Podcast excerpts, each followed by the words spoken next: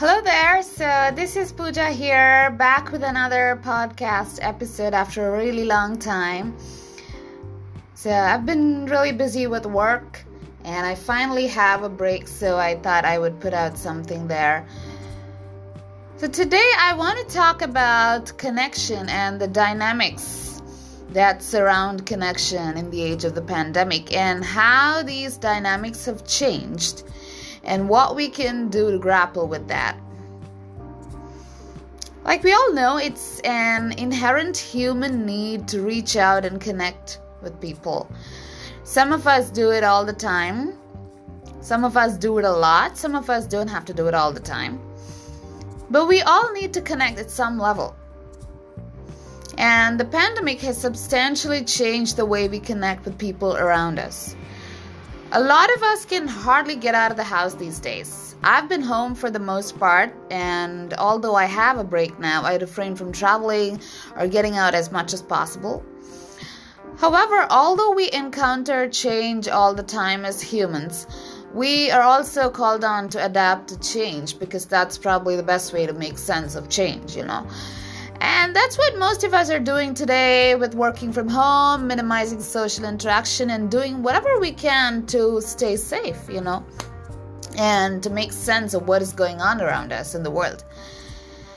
And yet, it feels very hard not to connect. So, what do we do to feel connected when we're actually not connected at the level we want to be connected at?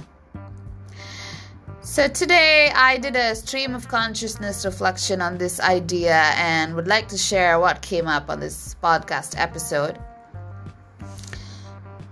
Firstly, connection is not just between two or more people, it can just be with ourselves.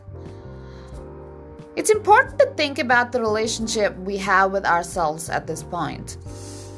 That is something we very much have the opportunity to work on and enhance now more than ever. Because we don't have to go anywhere to find ourselves. We are right there where we are. We are accessible to ourselves. In the sense that our thoughts, our emotions, our feelings are right there within us, ready for us to access at any given time or space. Number two, given that we are accessible to ourselves, what do we do with that access? I really think it's important to show up for ourselves in a positive manner at this point, at least from a mental health perspective. I've realized that there's just so much I can do just while I'm home, for example. Honestly, your home can be your ultimate travel destination if you attempt to create that atmosphere for yourself right where you are. For example, majority of our day unfolds within the mundane.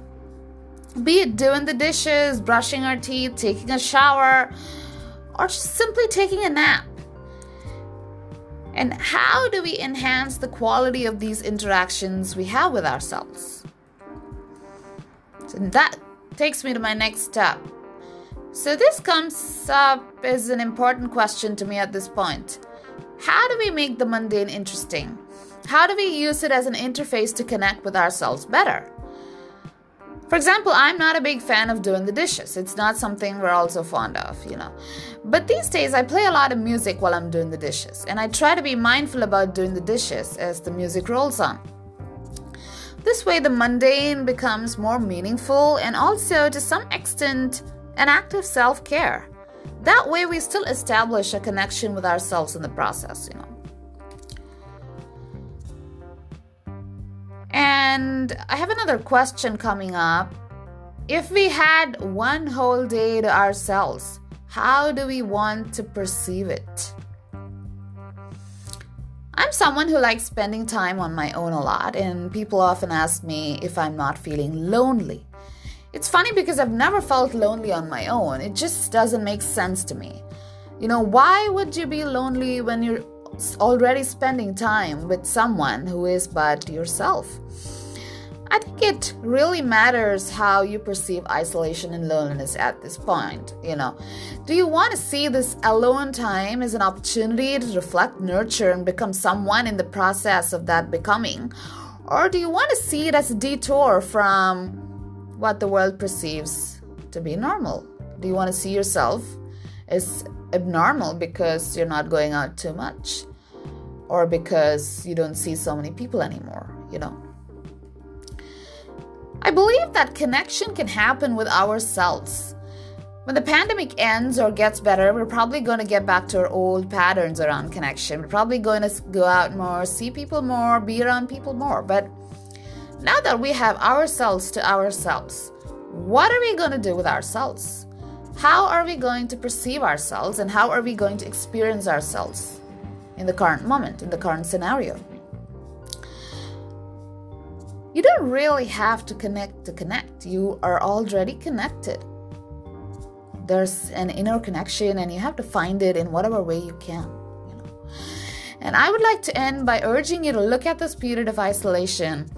However isolating it can be as a more positive road to understanding yourself better and working on yourself there is no crisis without an opportunity. So look for that right now, right here, where you are, just where you are. And yeah, how do you find connection even when you're not connected? That's something to think about. And do you really have to connect to feel connected? That's also something to think about. Yeah, so I hope you can find a lot more connection, inner connection, a lot more of an inner connection, and see where that takes you. Bye bye.